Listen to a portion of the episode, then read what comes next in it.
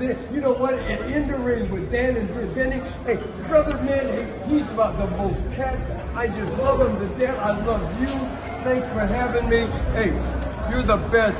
I'm telling you, brother. In the ring with Dan and Benny. Yeah. We love you. Thank you so much. Mwah. Oh yeah.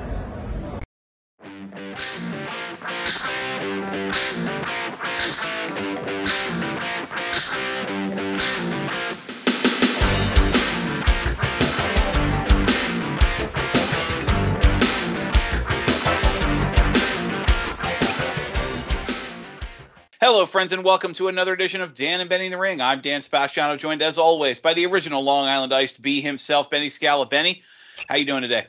Dan, I, I, sit here in abject misery as a dejected New York sports fan. So the Jets and the Giants are both one and two, and the Vegas odds of either of them making the playoffs are about the same as uh, me waking up to Tom Brady's ex-wife. Although that could happen. Uh, and and the Mets and the Yankees are just a few games away from wrapping up their uh, they're pitiful excuses of a season. So all I can say is bring on hockey. Yeah, sounds uh sounds good. So are the Rangers and Islanders going to do better this year, or? I'm actually a, a, Lightning fan. I adopted them years ago. Oh, okay. I guess being in Tampa, that that Scott's always fun. Yeah. Hey, they've had some success. So at least you got to cheer for one or two championships in the last they, decade. Got, yeah, they're they're you know they're pretty much in it every year. Yeah. You know, Benny, we always uh, we had a run. It seemed like we always start the show with uh, kind of a semi sad news. I know it's not wrestling related per se, but we always, as you mentioned, you know, baseball, we always get baseball on the show. Um, I know as a we we bicker back and forth between the Yankees and the Orioles. Uh, earlier today, it was reported the the Brooks Robinson, the human vacuum cleaner, arguably the greatest defensive third baseman of all time, passed away. Oh, and oh wow! I, I think you know. It, well, it, I just wanted to, to, to you know put that out there because it's you know we always talk about we we love you know the wrestling and the history and and it the the fundamental basis of you know the, the defensive style that he adopted and had was arguably the best ever kind of evolved in the game. And um I know it's kind of sad to bring that note, but I think that fits because we're going to talk a lot about the past today, a lot about the past and how it evolves into the future. And uh, so, Benny, we have a, third face joining us. Why don't you tell everybody uh, who's on the line with us tonight? Yeah, you know, Dan, one of the great things about wrestling is, you know, oftentimes it's a family affair. So, I mean, many, many times we've seen a, a son or, you know, sometimes even a daughter uh, following their father's footsteps. And in some cases, like a Randy Orton or even the late Bray, Bray Wyatt, it's it's wrestling excellence. You know, and then you have somebody like George Gulas, whose only claim to fame was having zero muscle mass and and telling Harley Race, "Daddy said sail."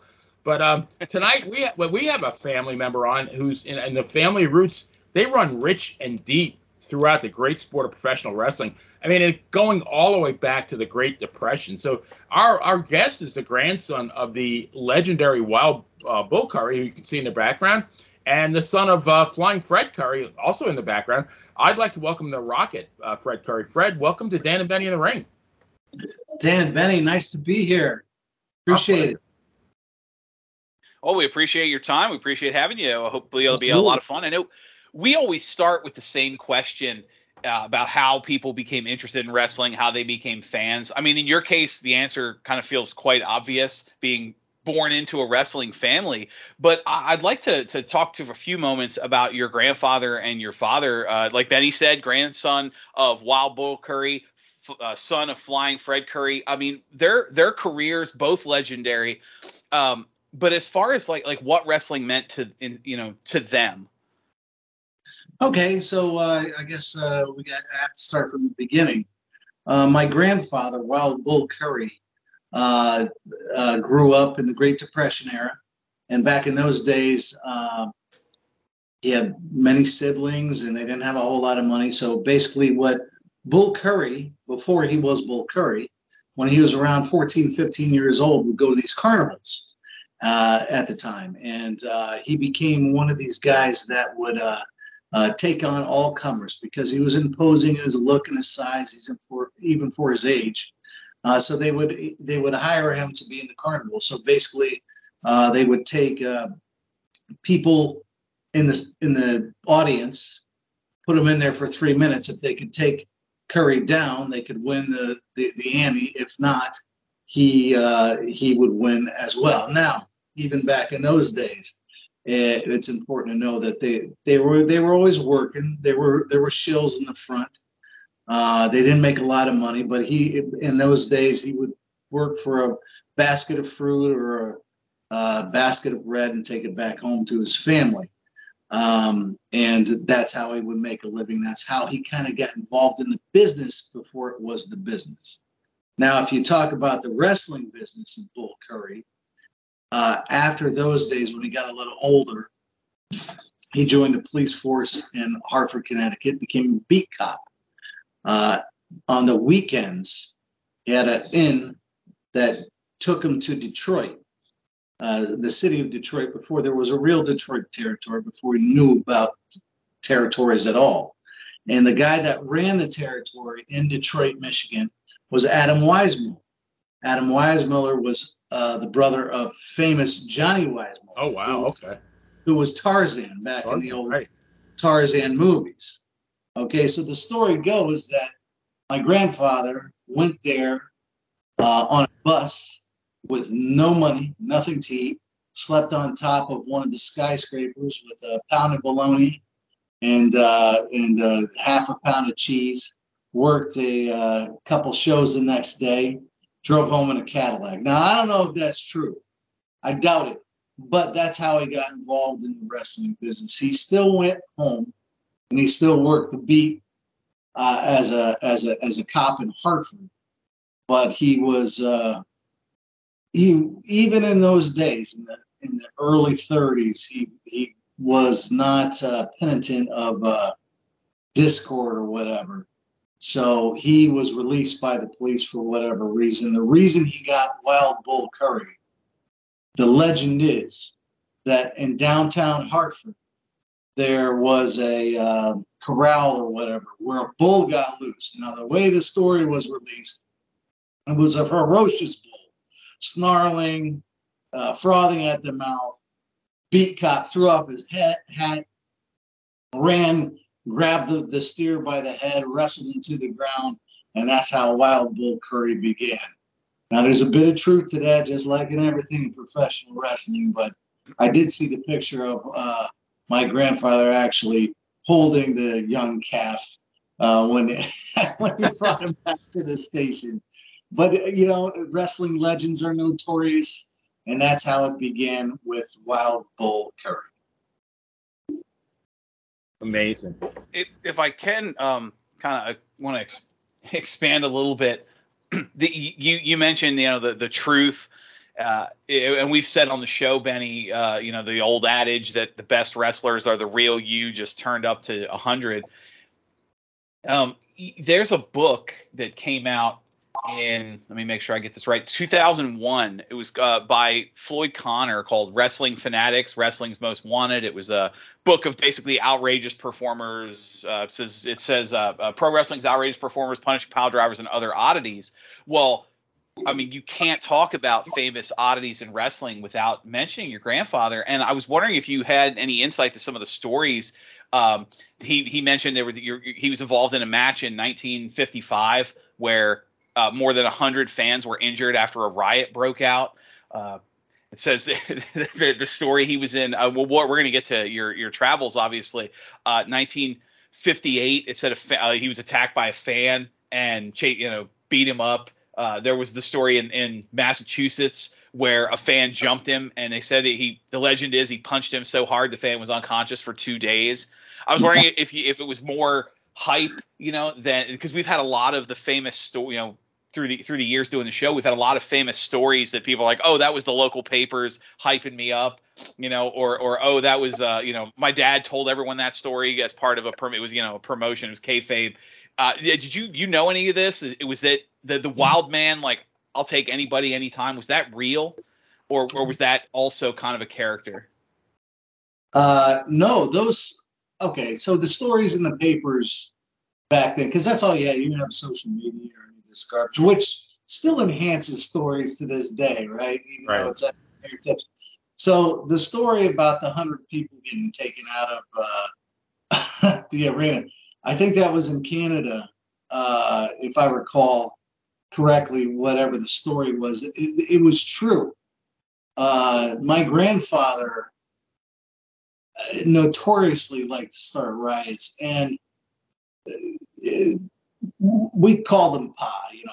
So every once in a while, if I refer to them as that, that, that, that, so be it. I mean, but we're talking about. Him. So anyway, Bull Curry, when he would go into these uh, buildings, he was one of the few people in the wrestling business, like the Terry Funks, like the Bruiser Brodies, that if they went after you as a fan, now make no mistake, you know, people might have thought it was a little bit more authentic back then, but everybody always knew what was up. When these guys would go at you, they would run away. And they would run away from Bull Curry or Terry Funk or Bruiser Brody or the Sheik or Abdullah the Butcher because if you didn't run away, you'd get your butt kicked. You get knocked out, you get whatever. That's how they kept the business authentic because they were authentic guys. So as far as the, the, the riot that 100 people went to the hospital, that's true. I mean, what's it take to go to the hospital? Get a splinter. Oh my God, my head bumped on the wall or whatever. But that's true. Uh, there were other stories where uh, there was another story in Vancouver. It might have been the same riot where uh, he had to, uh, Bull Curry had to run out of the building and ran down the street, jumped in somebody's window, and and told him just keep it down, uh, you know, while the while the riot ran by. And then my father told me a story of another riot where they would chase my grandfather out of the building, out of the building, and you know he would start, you know, you, you know the, the other wrestlers would get involved, even if it was baby faces. When a riot breaks out like that, they'll get in the way, whether they take people down.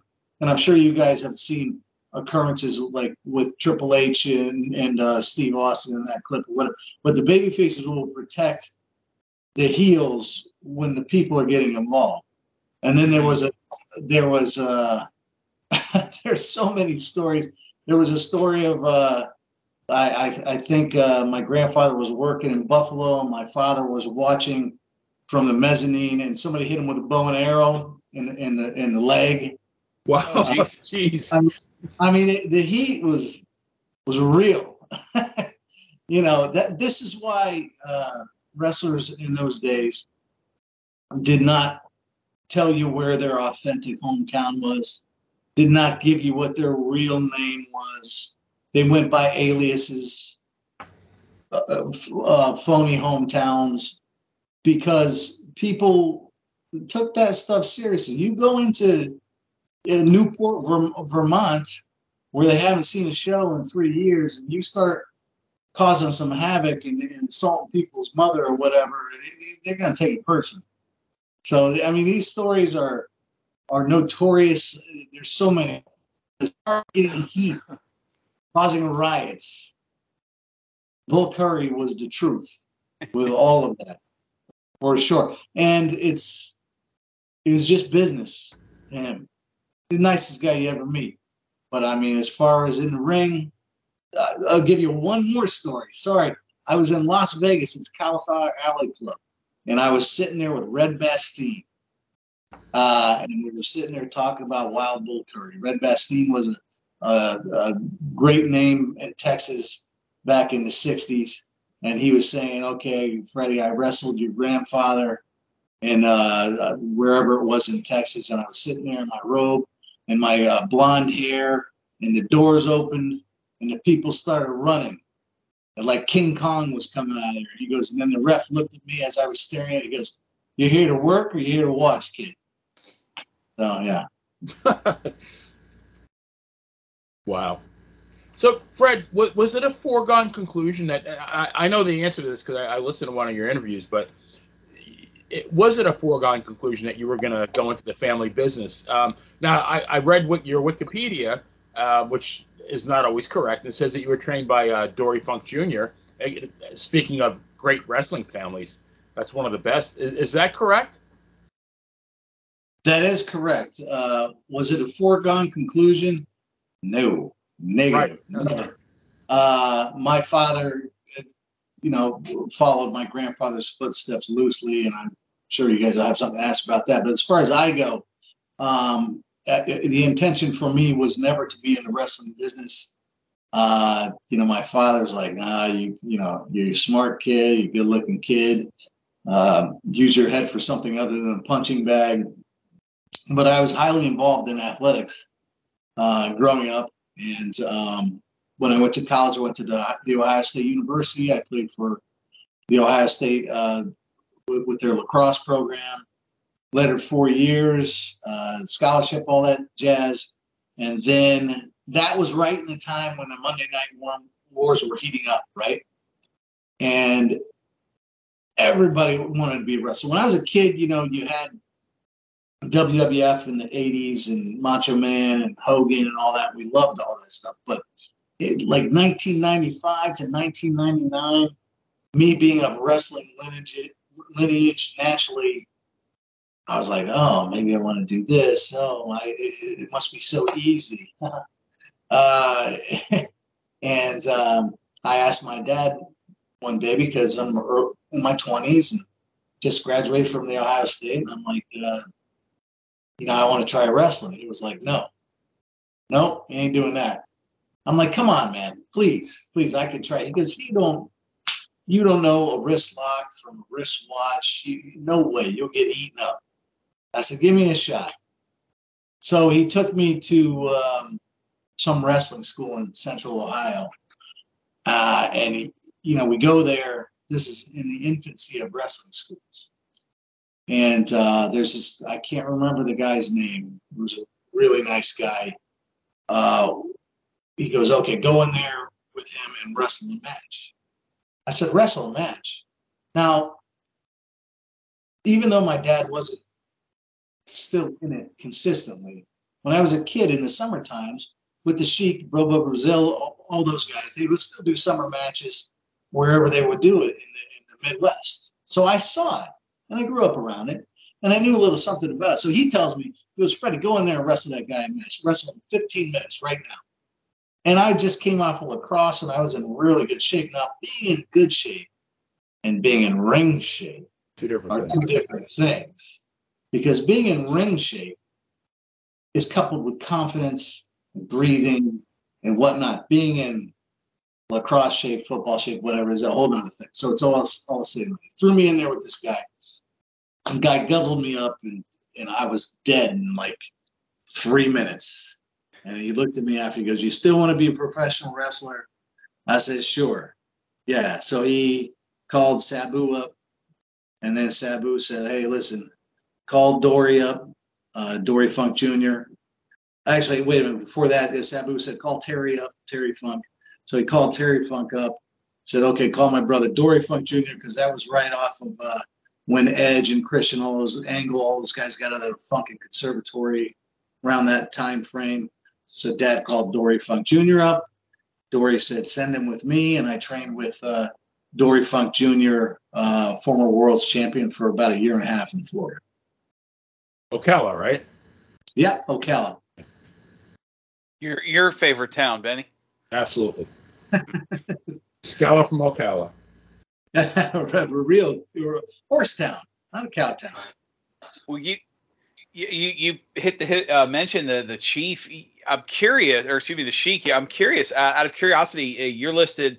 Your profile on WrestlingData.com, excuse me, has you uh, your hometown listed as Columbus, Ohio. Although both your grandfather and your father are billed as from Hartford, Connecticut. Uh, like you said, you, your dad spent quite a lot of time in the original Sheik's territory, uh, based out of Detroit. It, was that where he was homesteaded when you were born? Is that why you, you list Columbus as your hometown? What's the story behind that? Uh, so uh, in the marketing, I, I always listen to Hartford, Connecticut, my hometown, because of my grandfather, my father. Where I'm from is Columbus, Ohio. Um, my father, like I said, uh, was showcased for the Sheik. It's not like he didn't wrestle other places, but the Detroit territory for Flying Fred Curry was his home base, uh, and he he uh, had a had a partiality to Columbus, Ohio, in that area. Um, so that's where I grew up. Um, Uh, and and uh, Bull Curry had a was was partial to Columbus as well. Uh, so I am from Columbus, Ohio, uh, even though and my father and my grandfather are both still from Hartford, but uh, Columbus was kind of like their homestead for a while. Bull Curry always lived in Hartford. Uh, no question about that. But he was partial to Columbus. Uh, so I grew up in Ohio. So Fred, I, I have to get this bit of trivia in. Um, your grandfather was actually Bruno Sammartino's opponent when Bruno made his uh, Madison Square Garden debut on January 2nd, 1960. And uh, Vince McMahon was known to, when, when he had a hot prospect, he would test them with a, a tried and true, you know, a good hand. And uh, Johnny Rodz would do the same thing later on, where you know anybody who came to the territory, Vince Senior wanted to see how good they were. He threw them in with Johnny Rodz because he knew that he could trust Johnny Rodz. I imagine it was the same with your dad. Um, did he ever talk about wrestling Bruno? Because I know he wrestled him a number of times. Uh, no, there was never a. Uh, you're talking about a Bull Curry wrestling Bruno, right? I'm sorry. Yeah, your, your grandfather. Yeah. Uh, okay, so as far as my father talking about Bruno Sammartino, Sammartino, he always liked him, always commented on how strong he was. That story about Bruno's first match in the Garden being against Bull Curry was 100% true. Um, but what is confused about it, Johnny Rodz uh, was was a veteran. Uh, Vince would stick in there, Vince Senior and Vince Junior, uh, to to uh, bring out the best in people to bring out the best in people is not something Vince Senior would have done with Bull Curry. Uh, th- that was perhaps probably a, a marketing thing, and uh, I I don't know the specifics of it, but I'm sure Bruno won the match, and I'm pretty sure it was probably quick. And if my grandfather agreed to do the job to Bruno, even though Bruno was Bruno and looked like Bruno even before he was who he became was probably a DQ or something like that. You wouldn't bring in uh, Bull Curry to enhance anybody because uh, uh, he was he wasn't he wasn't one of those guys. It wasn't like uh, putting somebody with Dolph Ziggler and be like, all right, see what the kid can do.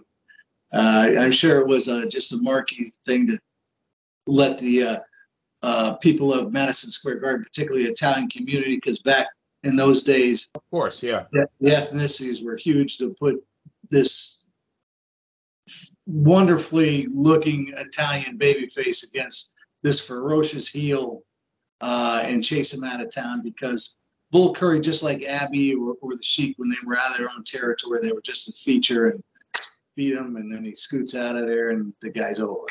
I'm sure it was something like that. So and and a couple of things too. I, I believe he had he wrestled in that territory for a couple of years. I think in the late fifties.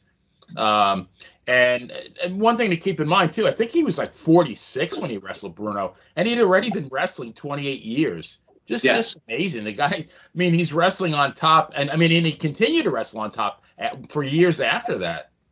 Yes, yes, he, he uh, longevity with Bull Curry uh, and then and one of the things about uh, Bull was, you know, when you have wrestlers that come through their careers and they look a certain way when they're younger, then all of a sudden they get older and a lot older and they all look a whole lot different. It changes the way the fans perceive them. Bull Curry looked like that the whole way. So you didn't know how the hell old he was. I mean, yes, towards the latter days, you could tell he was a little older, but he's one of those guys that always looked like an old man, right? Always looked ferocious. People ask me all the time, were those uh, eyebrows fake? No, they weren't fake at all. And I can tell you that because when I was a little kid, I was grabbing him with my hands and he was slapping them away. Don't touch. He didn't. He never let me to touch his eyebrows or his hair. It's strange, strange as it may be. Um, but uh, he he had longevity in the wrestling business because him, like other attractions, never sticked, never stuck to a certain territory for a long amount of time. When you're when you're uh, you know a spectacle, uh, I mean it's magnanimous to say Andre the Giant, but when you're this is why he moved around all the time. But when you're when you're like a feature you're not to have Bull Curry sit there and work a town over and over again for three months. You're to bring him in and you're to hype him up and they're going to do some shots and then he's going to disappear and then come back eventually. And that's the way those guys, particularly ones that last a long time, like Abby and uh, Sheik and all. Well, Sheik's a little different, but because they would circulate. Because ever, you're going to get tired of, I hate to say it, the word, the act, eventually. So that's why his career lasted so long. I mean, Bull Curry's not going to go through tables or do stupid stuff or bumps or anything like that. He's just going to do his gig, gimmick, and keep moving along the path. And people are going to be scared of him. And next time they come in, they can't wait to be scared of him again because it's, it's, it's exciting, you know. Well, you know, and, and you bring up a good point because back then there were 30 plus territories. Yeah. so he could work for the Sheik for three months or six months or whatever, and then go to Fritz von Erich then he could go to Bill Watts. Then he could go up to, to you know, maybe he wanted to go to Don Owens in Portland and LeBell in Los Angeles. I gotta believe. I mean, and I looked on. Um, we use a, a, a website called uh, CageMatch.net. Uh, I'm sorry, WrestlingData.com.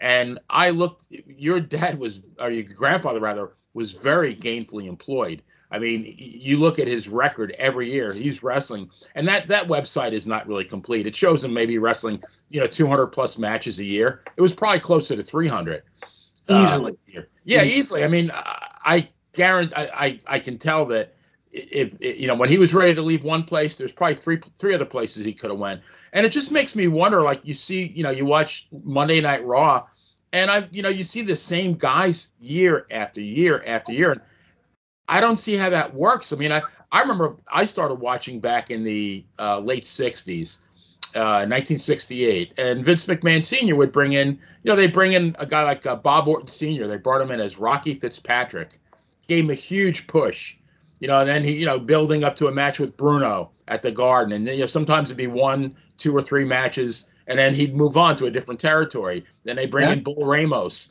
and you know, and on and on and that worked for years. And you know, the same thing with your your grandfather. You know, wrestled in Texas, wrestled in Ohio, wrestled, you know, wherever he went. Yeah. And um, so I guess I I don't understand how now, and I really don't watch it much now, but how do you maintain somebody's interest if if you've been on the show the same show for seven years running? Well, keep keep in mind, even in those days, they all had their own TV too. So right, right. It, it, it, it was it, it, wasn't like they were just working spot shows or house shows. Right. They were on TV in that little area, uh, or I don't want to say little area. That sounds condescending, but their area, their territory.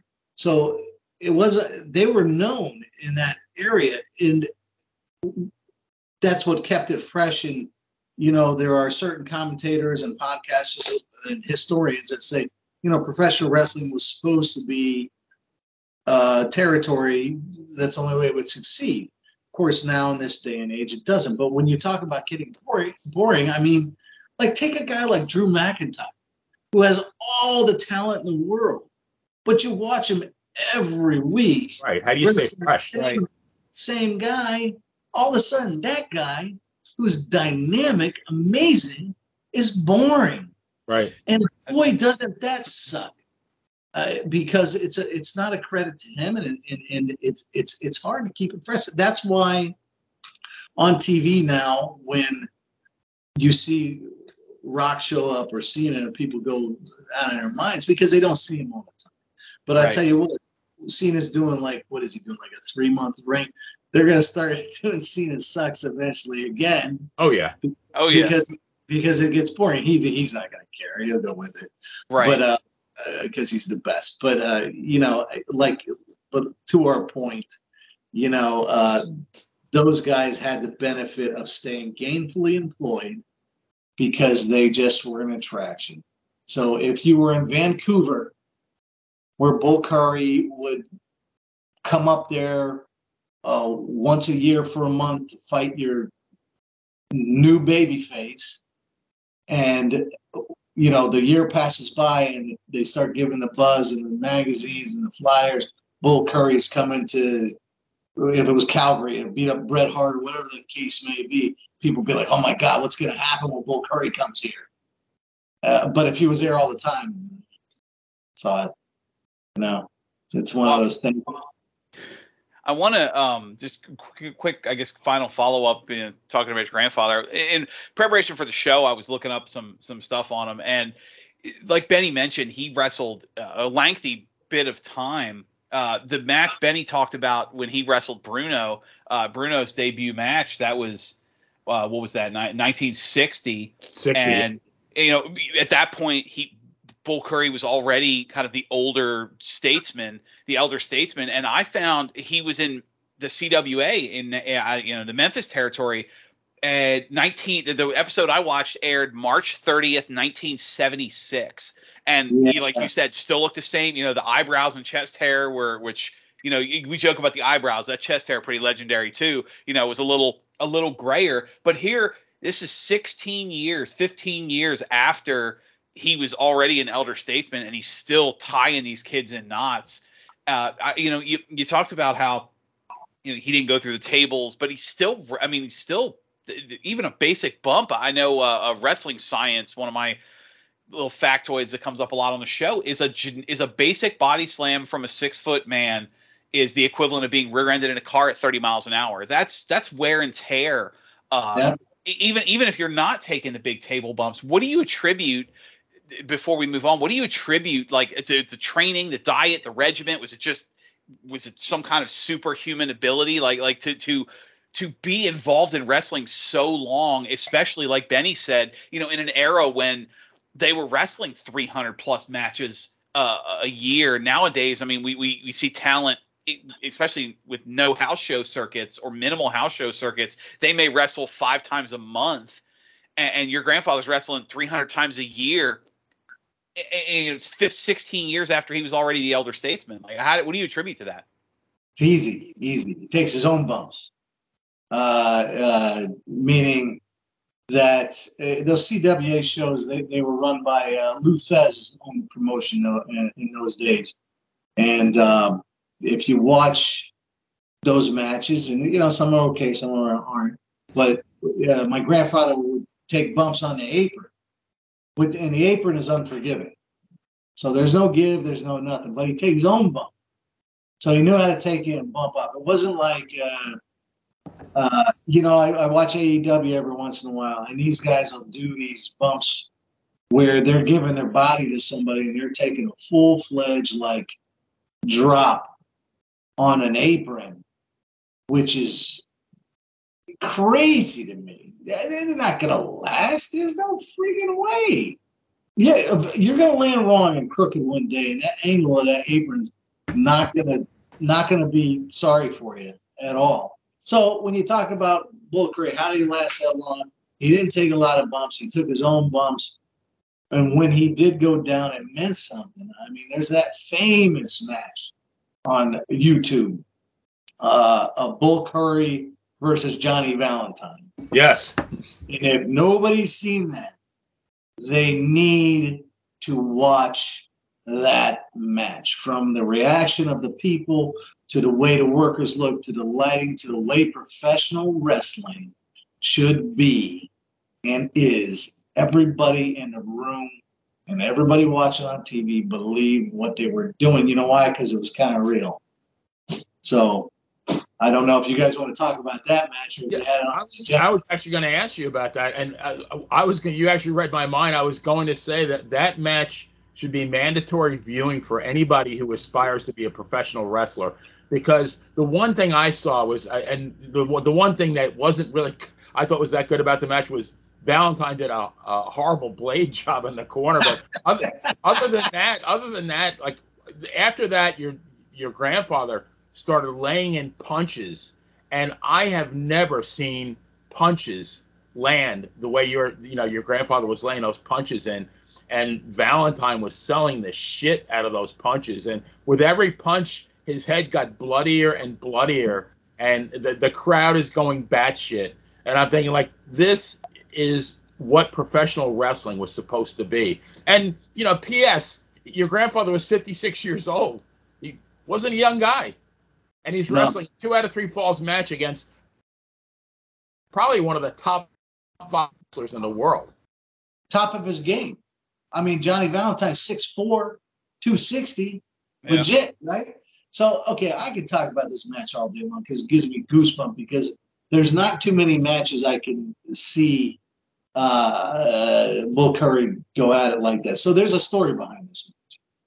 Uh, this was 69. I really think the year was, it might have been 67, doesn't matter. So my father, Flying Fred Curry, was down there. Uh, now, Flying Fred, we haven't talked about him a lot, but he um, he was down. He, he loved working for Fritz Von Erich down there. All right, in Dallas. And we're talking about Paul Boesch in Houston for this show, right?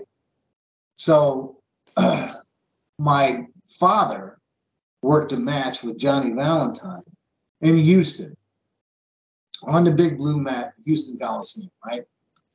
And uh, they did some some kind of spot where Johnny threw him into the corner, and now at this time Bull Curry was out of the territory. It was just flying Fred Curry in the territory, brand spanking new, fresh off the blocks. They knew him as Bull Curry's son, but Bull Curry had been gone for yeah, however they painted.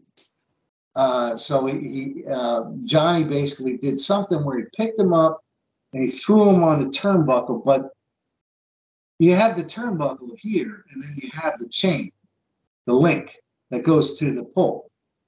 He threw him on the link because Johnny Valentine apparently was kind of a not nice when he didn't want to be. Uh, so he threw him there, and he he he tore my father's groin out, legitimately Ooh. legitimately injured him. All right, whether it was a shoot or not, who the hell cares? So, you know, uh, my father went back to Detroit. So Boesch is like, I, I'm gonna use it. Uh, so he, they they painted a whole angle around Bull Curry coming back to get vengeance on Johnny Valentine. Johnny Valentine was their version of the U.S. champion at the time, something like that. Uh, there were many versions of that, but I mean, they were all legitimate. So the it, the the match was painted revenge. So Bull Curry is always a heel in Houston, but he started becoming a baby face as as as great heels do when they get older. So they brought in Bull Curry to fight Valentine, and when you watch that match, they're they're serious, you know, getting ready for each other and a two out of three falls is, is something. And and the way Valentine, my grandfather could throw a real punch and could throw a word punch, and there was about a millimeter difference between the two. Whether he wanted to freaking lay you out or whether he wanted to give you a little pepper, you're always going to feel it, right? But it's going to be safe or whatever. So his punches in that match in particular, like a dynamo, how he could come up with the energy to start wailing is amazing. And like you, you said, Valentine's a, a little gig mark in front of camera. It's forgivable because nobody knew what the hell he was doing uh, at, at the time. And, uh, you know, they both took a fall. They finished in a, in a, in a count out and nobody was mad about it because that's the way it should have ended in chaos. And it was a great match. Uh, psychology, moves be damned. I mean, they told a story and a struggle, and they really beat the crap out of each other. And uh, wrestling's not beating the crap out of each other, but beating the crap out of each other enough where uh, you you go away bruised, but you go away. So it was a great match. And I guarantee you, every fan in that arena was emotionally invested in that match on the edge of their Oh. seats. Oh yeah. Went bananas. Went bananas for it. It's, I mean, it, it- nobody asked for their money back then, man. I'll tell you that. Well, I mean, we, we talk a lot about the talk a lot about the past. I want to kind of transition to to you. Um, you know, obviously we talked about your getting into the business and and your your influence. You settled, excuse me, in the Northeast uh, with New England Championship Wrestling promotion. Uh, all accounts, from everything I can see, one of the best independent promotions in the country. As a matter of fact, Benny Sheldon Goldberg is going to be on the show here in the near future. Uh, I was hoping you could talk a little bit about your time in uh, NECW. Uh, NECW. Well, uh, let's see. So, like we spoke about before, I asked my dad to train me. I trained with Dory, blah, blah, blah. Uh, so when we came into New England, uh, Sheldon was one of the first guys to reach out to me. There was a few other promoters that were kind of like hot that I went with him first, but he was just starting uh, NECW. He had worked for uh, Tony Rumble, Tony Rumble, NWA New England. Uh, Tony had unfortunately passed. Uh, Sheldon is a notorious wrestling historian, astute to the game. Uh, he knows more. He, he's forgotten more than I'll ever know about wrestling.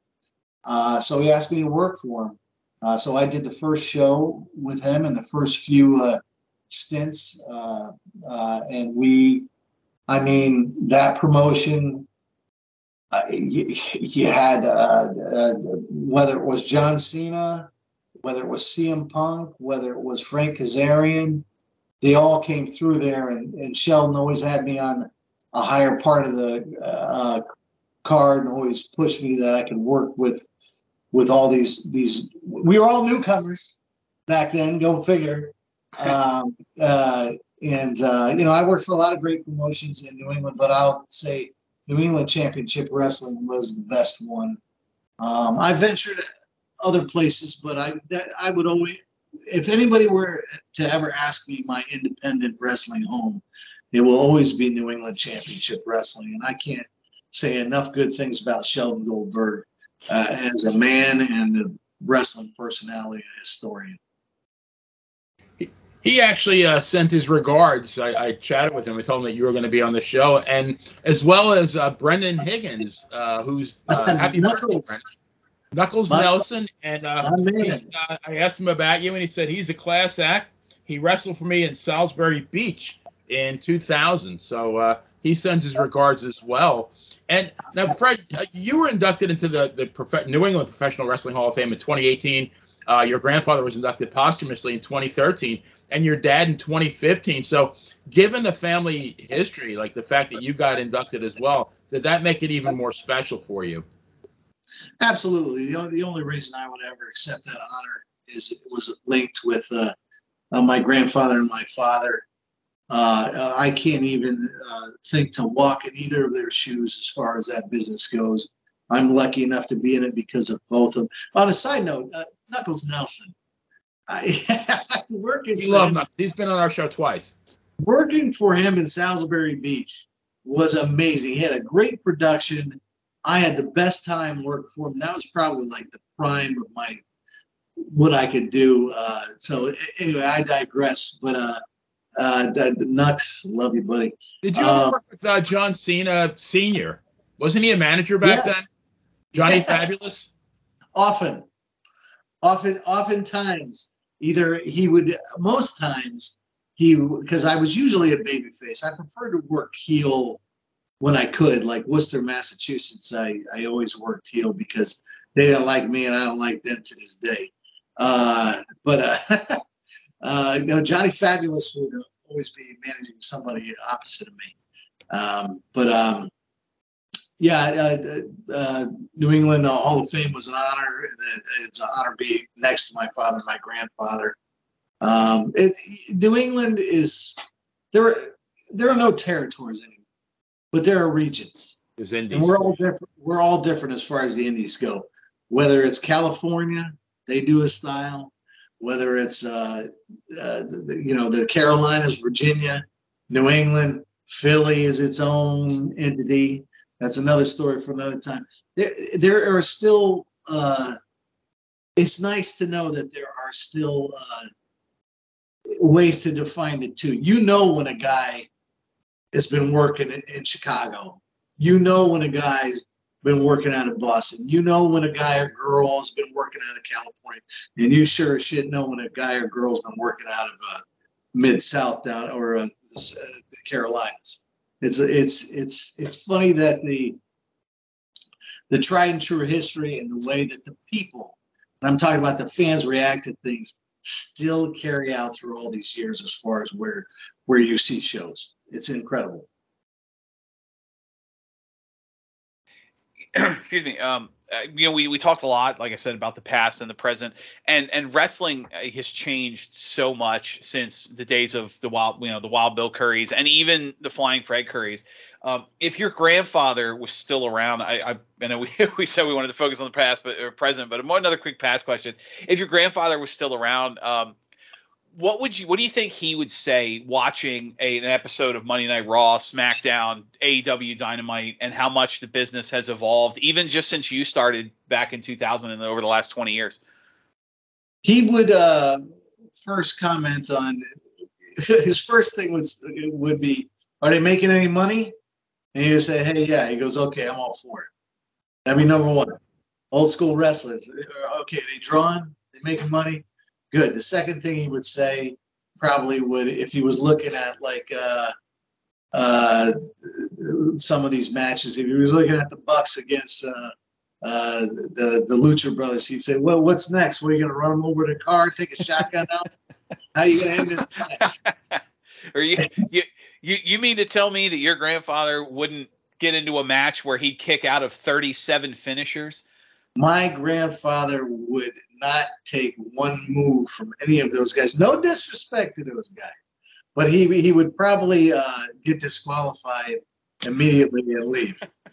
that's what the, that's what the finish would be. They would be like, "Hey, Bull, we're going to do this, this, and this," and he would agree to it in the back if they got him in the back. And once they got in the ring, he would pull a chair out, hit him over the head. That'd be it. No harm, no foul. Do you think we'll ever see uh, wrestling back to the point where it's your grandfather against Johnny Valentine, like that kind of match with that kind of psychology? I I can only hope so. There are glimmers of hope as far as that goes. Now it's of course it's evolved, but you look at a guy like Gunther and uh, uh, a few of the other ones. There's psychology there. It's there, and if people want it, they do, but you gotta have the right personality to pull it off.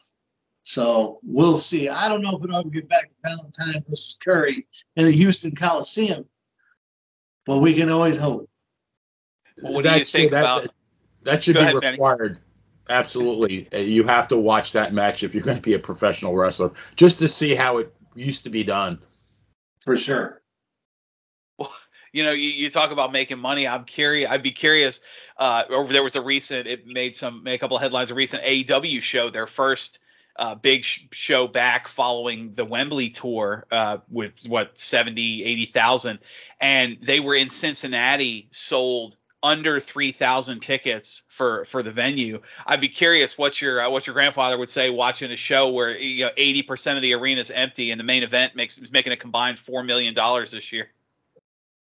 Uh, if it depends on what his payday was, but uh, uh, I don't think he could even fathom eighty thousand going in anywhere. But uh, if if there were three thousand uh, in the arena when there was supposed to be ten, he might not have made it to the ring. So at least, at least, they're they're making more money than those uh the hot dogs and handshakes I've been paying Benny with these last two years. hey, there's nothing wrong with hot dogs and handshakes. I like hot dogs. Yeah, hot dogs are good. Depends on the hot dog. So, so Fred, you you got out of the business at a relatively young age, and you know I, I took a look at your social media, and I see this place called the Coast Guard House, and I think I gained a couple of pounds just looking at all the food. What what got you into the into the uh, hospitality business? There is no greater partnership than the hospitality business and the wrestling business. I'll tell you that. A lot of us uh, uh, breaking in always break into hospitality, whether serving tables, bartending. I mean, you there's no place you learn how to work people more than behind a bar or carrying a tray. So it's a natural uh, uh partnership uh, getting into hospitality uh, Coast Guard House uh, is uh, uh 40 Ocean Road, Narragansett, Rhode Island, 401-789-0700. Uh, it's it's it is a business casual, mostly seafood, but pastas, chops, steaks, wonderful view of Narragansett Bay, and there's you know whether it's talking to um, the the uh, the staff that works under me, where I cut promos every day, uh, or it's dealing with the, the, the people that are like the fans at a wrestling match.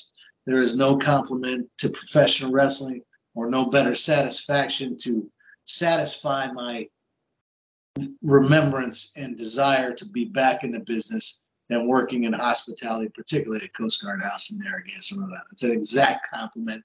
It's the same gimmick, just a different amount of people and a lot less blood. So I, have had two lobster rolls in my entire life. I think I might have my third there. Oh, you should, brother. You should. You will not disappoint. I promise you. Oh, I, I know that. wow outside of wrestling and baseball, there's nothing I think Benny, you and I talk about on the show more than food. Oh, so no. just out of curiosity for our for our listeners and our, our friends on YouTube out there, if if you're going to the Coast Guard House for the first time, what's the must try menu item? Oh, lobster roll for sure. If not that, uh, lobster ravioli or lobster mac and cheese. It's lobster, Rhode Island. Yeah, lobster, lobster, lobster ravioli, really? Yeah, oh yeah. Dynamite. Dynamite. I tell everybody I'm a light eater. I, I start eating when it gets light out. So yeah. it's a perfect place for you guys. Oh, you yeah. guys can me anytime you want. I'll take care of it. All right. Live, live our, our next road show live from the uh Dan and Benny live. from the hell yeah, hell yeah. Uh, well, Brett, Knuckles will come down in his Harley. We'll be all set. Oh, that sounds like a great plan. well, uh, Brett, I mean, uh, a lot of good stories tonight. We appreciate you talking about your family. We want to wrap up with you. Um, I know you got the restaurant. You, are still very involved, very active on social media. What is what does the future hold for Fred Curry? I'm just gonna keep on keeping on, and I'll still uh, be involved in wrestling. Uh, uh, it's it's always gonna be a passion and a love, and I, uh, I just want to finish by saying I'm so honored that Wild Bull Curry was my grandfather my father, Flying Fred Curry, who we didn't talk about as much tonight, but he was the world's greatest babyface, most popular wrestler, PD, PWI. Great 19, 1973. Uh, and I, I'm gentlemen, it's been a pleasure. I'm honored that you had me on, and I'd be more than happy to visit with you guys again, whether it's over a lobster roll or talking about something else. Uh, sounds like a plan to me. Um, before we let you go, before, uh, I do have one kind of last re- request. Before we got to recording, when we were setting all the cameras and everything, you had a really neat story about that poster behind you. I was wondering yeah. if you would be so so kind as to, to tell our fans that story because we weren't recording at the time you told us. Okay, so this is a hard to find ever to find poster. Back in the 30s and 40s, and even before then, the uh, promoters would paper the town. And sometimes you had flyers, and sometimes you had big cardboard posters like this. I found this in my grandfather's basement. Now, this is a legendary story uh, that was passed on to me that I did not necessarily believe until I found this artifact right here. So, Jack Sharkey, he was one of the boxing champions of the world right around the time of uh, Jack Dempsey, uh, so on and so forth. He lost to Joe Louis his first fight he was a real deal. Back in those days, boxers, former boxers, would always be involved in the wrestling business. He happened to be refereeing that night. It was my grandfather, Bull Curry, against Manuel Cortez. Now, they didn't really talk about matches so much then, they just went out and did them. So Sharkey's going to referee the match. Somewhere along the line in the match, something went wrong, whether my grandfather didn't like the way it was going or whatever. So he happened to depants Sharkey in front of the whole crowd, which Jack Sharkey didn't take very kind to at all. So they finished the match, got back in the dressing room, and Jack Sharkey went to confront Bull Curry. At that time, it wasn't a good idea for Jack Sharkey to confront Bull Curry. So as legend goes, Jack Sharkey picked up a chair, Bull Curry picked up a table, bottles flew, big Donnybrook. They had to separate them. They wouldn't talk to each other until next month when they sold the building out. There you have it, Benny. As we wrap up, final thoughts to you. Yeah, just something just occurred to me. I think the very first wrestling magazine I ever bought in 1968, because you know, growing up in Long Island, And the only wrestling that I was able to see at that time was, you know, the WWF. And in my mind, that was all that existed. I thought that was it. And then, you know, I buy this magazine and I open it up and I see, and your grandfather was in the very first magazine that I ever bought. I think it was called Wrestling Review. And Yes. Here is Wild Bull Curry, and I'm thinking like, holy crap, this guy looks scary. And I'm just, just like the, the it's so surreal now. Like all these years later, I'm I'm talking to his grandsons. I just you know I tell Dan all the time. Sometimes I feel like pinching myself, but I'm at the age where I you know I can develop clots. So I really try not to do that. That's that's great. Yeah, Wrestling Review, that was one of the big ones. It's great But yeah, he was in the very first one. I, I remember that like it was yesterday. It's like Wild Bull Curry. I'm like, damn, that guy looks scary. Should have kept it. I hey, wish. Hey, if I can find that magazine, I'll send it to you. All I've got a lot of them. And that's when you know it's memorable, Benny, because I mean, you remember a magazine you bought 60 years ago. You know, probably can't remember what you had for lunch at your age. No, I, I but- know. The first thing I do in the morning is I open my wallet, look at my driver's license, so I know what my name is. That's funny. Well, Benny, another great show. Fred, thank you so much for your Yes, stories. Fred, we appreciate it. Like My like we said, oh, absolutely, and we'll definitely. I mean, we, like we said, we focused a lot on your grandfather. We'd love to have you back on, maybe to focus more on your father's career. I Uh, mean, I would love to do that, one one of the without question we talked about you know your grandfather was in some matches that are must see for everybody anybody that loves wrestling uh, especially as as things have transitioned more towards the high flying your grandfather is on the or excuse me your father is on the mount rushmore of drop kicks such Oh, such a pretty drop kick so you know i'd love to talk more about his career in the future Please. uh, yeah. but, but yeah, no. So we'll definitely have to have you back on. I appreciate it. So Fred Curry, uh, wonderful wrestling family, huge lineage, like you said, all three of you in the New England Wrestling Hall of Fame, just phenomenal stuff for the legendary, uh, in his own mind, as it were, and mine as well, the original Long Island Ice B, Benny Scala. I'm Dan Sebastiano. Have a good night, everyone, and we will see you next time we're in the ring. Thanks, guys.